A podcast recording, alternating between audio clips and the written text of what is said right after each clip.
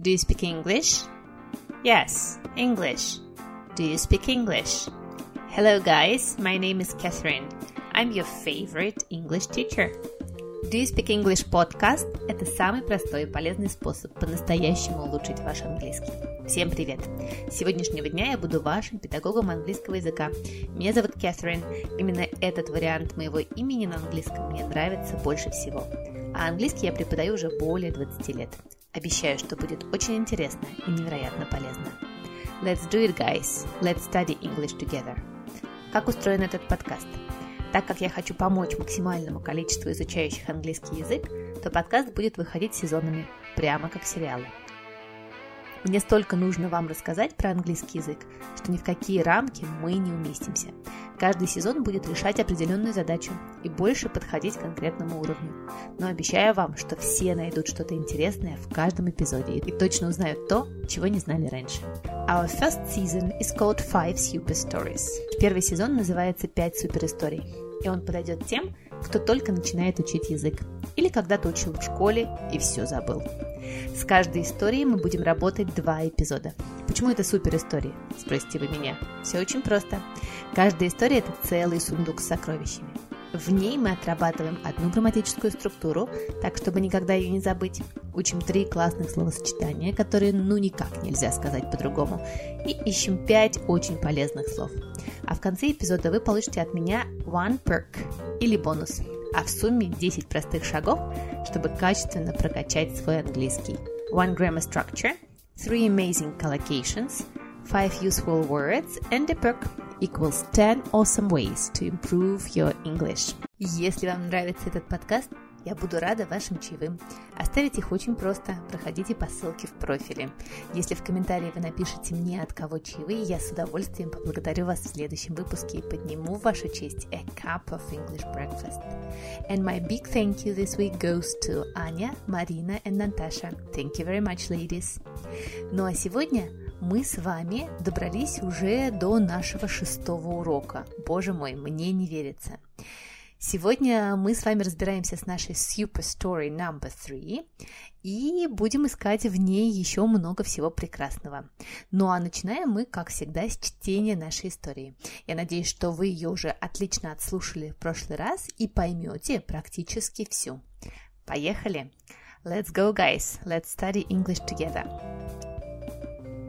Super Story Number 3 Oh no! What a mess! There is a dog on your bed. Watson, get off the bed right now. There are socks on the floor, all around the floor. There is a book and notebooks on your pillow. The chest of drawers is a mess. Have a look. There is wrapping paper inside. Have you been eating sweets again? Of course you have. Mars, sneakers, twigs. Are there any clean clothes? No, there aren't. Everything is filthy. All the t-shirts smell. They're dirty. There are no clean socks. There isn't a single clean thing here. I'm going to faint. Is there any explanation for that? That's our story number three. So, guys, I hope you remember that last time we spoke with you about our structure there is, there are. Я надеюсь, что все помнят, что в прошлый раз мы с вами разбирались с очень полезной структурой there is, there are. Если вы вдруг пропустили этот эпизод, обязательно его переслушайте. Потому что сегодня мы с вами поговорим про два момента английской грамматики. Во-первых, давайте разберемся, как наша фраза there is, there are образует отрицание и вопросы. Ну, об отрицании в английском языке, я думаю, что все знают, образуется при помощи частички not, которая ставится после глагола вспомогательного, в данном случае после глагольчика be. Например, у нас с вами в нашем тексте есть такое предложение. There isn't a single clean thing here. Здесь нет ни одной чистой вещи. Вот помните, мы с вами говорили, что в утвердительной форме эта фраза переводится как «что-то есть», «существует». А в отрицательной она будет переводиться просто словом «нет», «не существует», «нет в наличии». There isn't a single clean thing here. Здесь нет ни одной чистой вещи. Мы с вами помним, да, что глагольчик be с а, частичкой not обычно сливается и получается короткая форма isn't, но вы можете сказать и просто is not. То же самое будет и во множественном числе. Например, there aren't any clean clothes. Тут нет никакой чистой одежды. Обратите внимание, пожалуйста, что слово одежда clothes в русском языке единственного числа всегда, а в английском языке множественного, поэтому употребляется с глаголом во множественном числе. There aren't any clean clothes. А not или aren't, сокращенная форма. Ну а чтобы сделать вопрос, э, наши а, глагольчики, вспомогательные в данном случае глагол be, прыгает на первое место. У нас с вами есть такое предложение здесь. Is there any explanation for that? Есть ли этому какое-то объяснение? Is there? Слова there и is поменялись местами. Is there any explanation for that? И есть ли здесь какая-нибудь чистая одежда? Are there any clean clothes? Are there any clean clothes? Обратите внимание вообще на слово одежда, clothes. Оно прямо сложное. Во-первых, все всегда его неправильно произносят, потому что э, в конце этого слова встречаются два очень сложных звука первый звук «з», когда мы язык высовываем между зубами, межзубный звук «з», и после этого идет звонкий звук «з». И вот между ними нет никаких гласных. Все обычно произносят следующим образом «clothes». Вот это «э», которое появляется между «з» и «з», нам совершенно не нужна. Должно быть «clothes». Обязательно возьмите зеркало и потренируйтесь, чтобы это слово у вас классно получалось. Ну и мы с вами запоминаем еще раз, что в английском языке оно всегда во множественном числе. Поэтому если я хочу сказать, например, «моя одежда грязная», мы скажем «my clothes are dirty». Вот посмотрите, глагольчик будет стоять во множественном числе. «My clothes are dirty». Ну и не забываем, что англичане очень любят короткие ответы, но короткие ответы у них совсем не короткие, не такие, как у нас «да» или «нет». А поэтому, если мы хотим сказать эм, короткий ответ в единственном числе, мы скажем «yes, there is», «yes, there is», или в отрицании «no, there isn't», «no, there isn't», а во множественном числе «yes, there are», «yes, there are», «no, there aren't». Это первая вещь, на которую я хотела обратить ваше внимание. Но есть еще и вторая. Посмотрите, у нас здесь есть такое прекрасное предложение I'm going to faint. Я сейчас упаду в обморок. I am going to faint. Я думаю, что из школы вы помните нашу фразу I'm going to, я собираюсь сделать что-то. Ну, например, I'm going to study English today. Я сегодня собираюсь позаниматься английским. Но не все знают, что эта фраза имеет и второе очень важное значение, когда мы предсказываем что-то, что произойдет. Особенно если мы предсказываем что-то, базируясь на каких-то фактах в настоящем. То есть мы довольно уверены, что это произойдет. Вот здесь а, как раз а, такое значение. I'm going to faint. Я сейчас упаду в обморок просто. Что здесь происходит? Например, вы можете сказать She's going to be late. Она опоздает. Это не то, что ее план, она собирается опоздать, сидит и думает, как бы мне так опоздать. А это мы просто предсказываем. Она опоздает. Посмотри на время, она точно опоздает. She's going to be late. Или классический пример. There are clouds in the sky. It's going to rain. There are clouds in the sky. It's going to rain.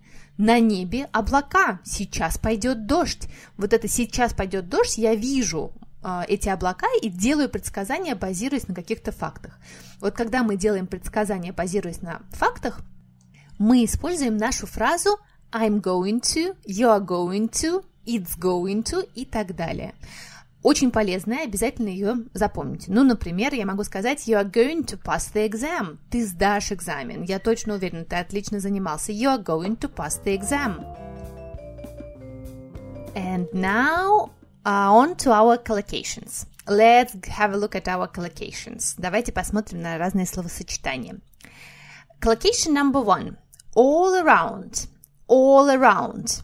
Помните, у нас было предложение There are socks on the floor all around the floor.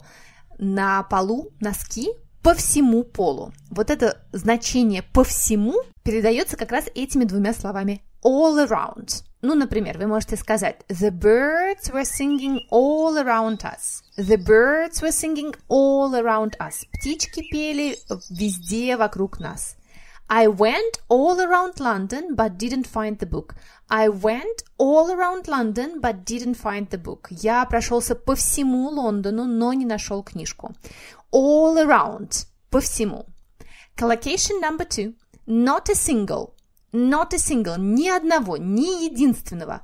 Помните, у нас с вами uh, было как раз в нашем тексте There isn't a single clean thing here. There isn't a single clean thing here. Здесь нет ни одной чистой вещи. Вот это выражение not a single, ни одной, как раз подчеркивает, что вообще ничего нет. Например, вы можете сказать Not a single child was ill. Ни один ребенок не заболел. Not a single child was ill. Или We didn't get a single reply to the advertisement. We didn't get a single reply to the advertisement. Мы на объявление рекламное не получили ни одного отклика, ни одного ответа.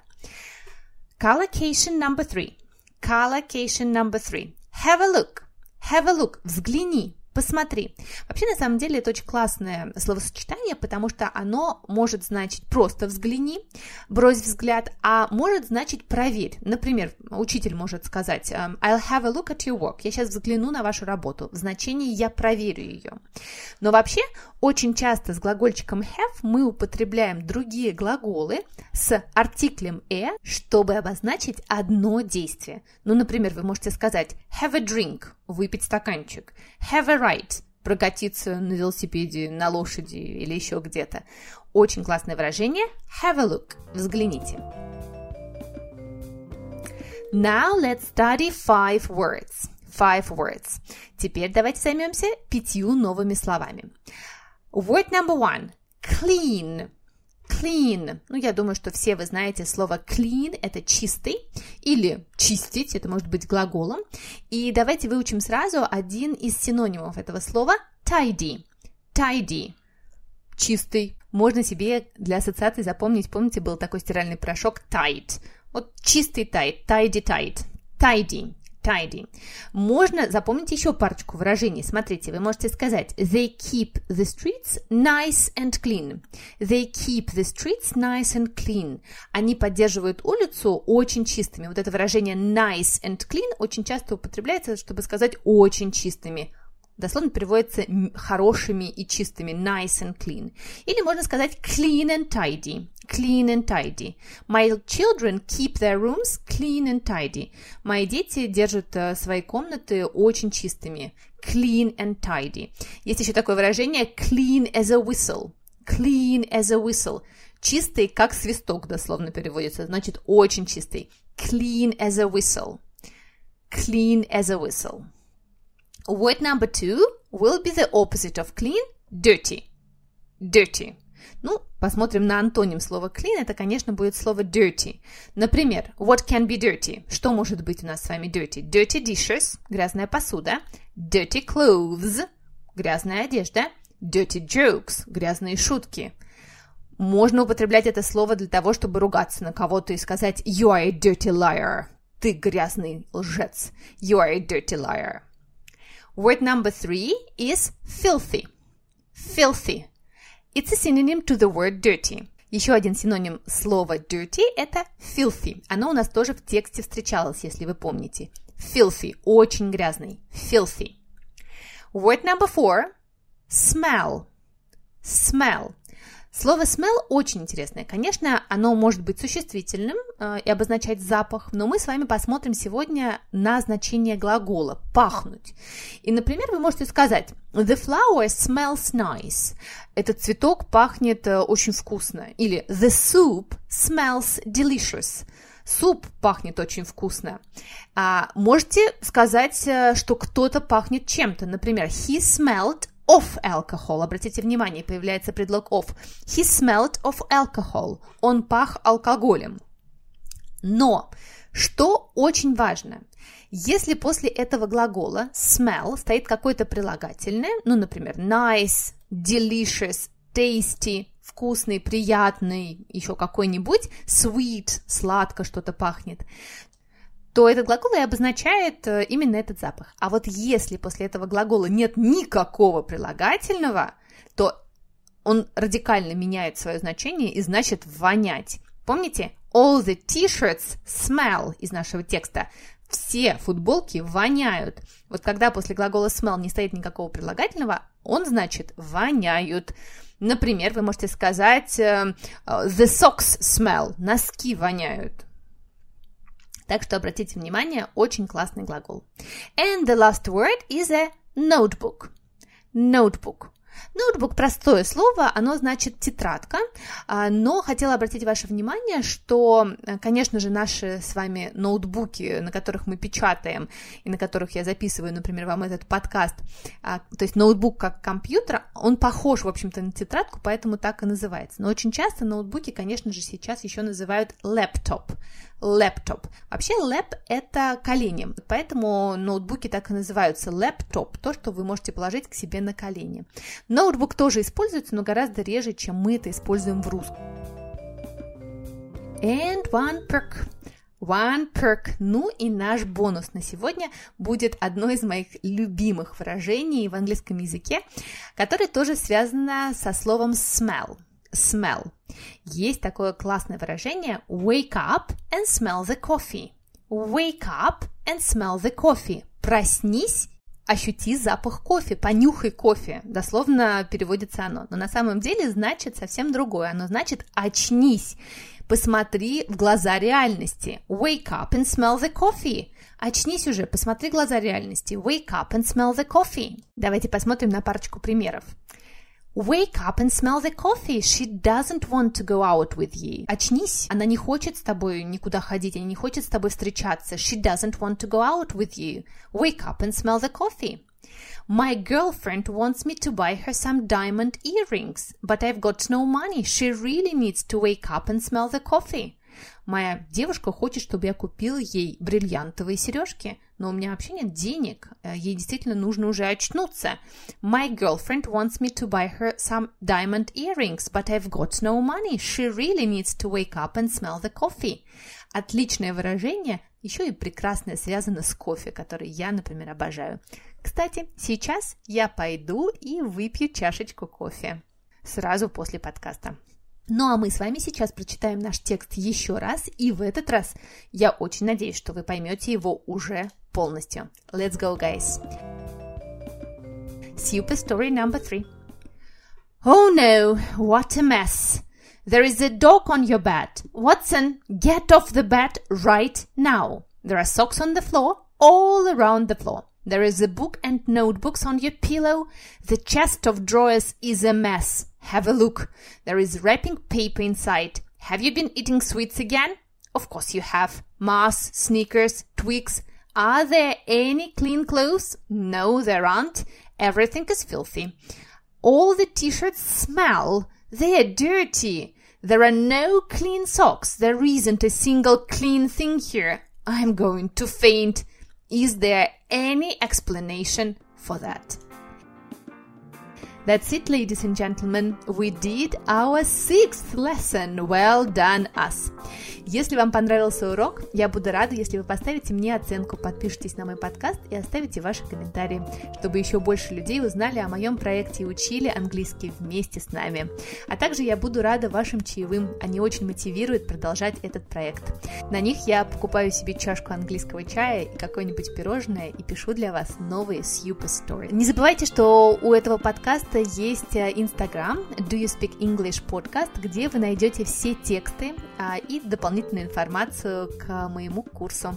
Let's study English together, guys. See you next Thursday. Save the date. Bye bye. Take care.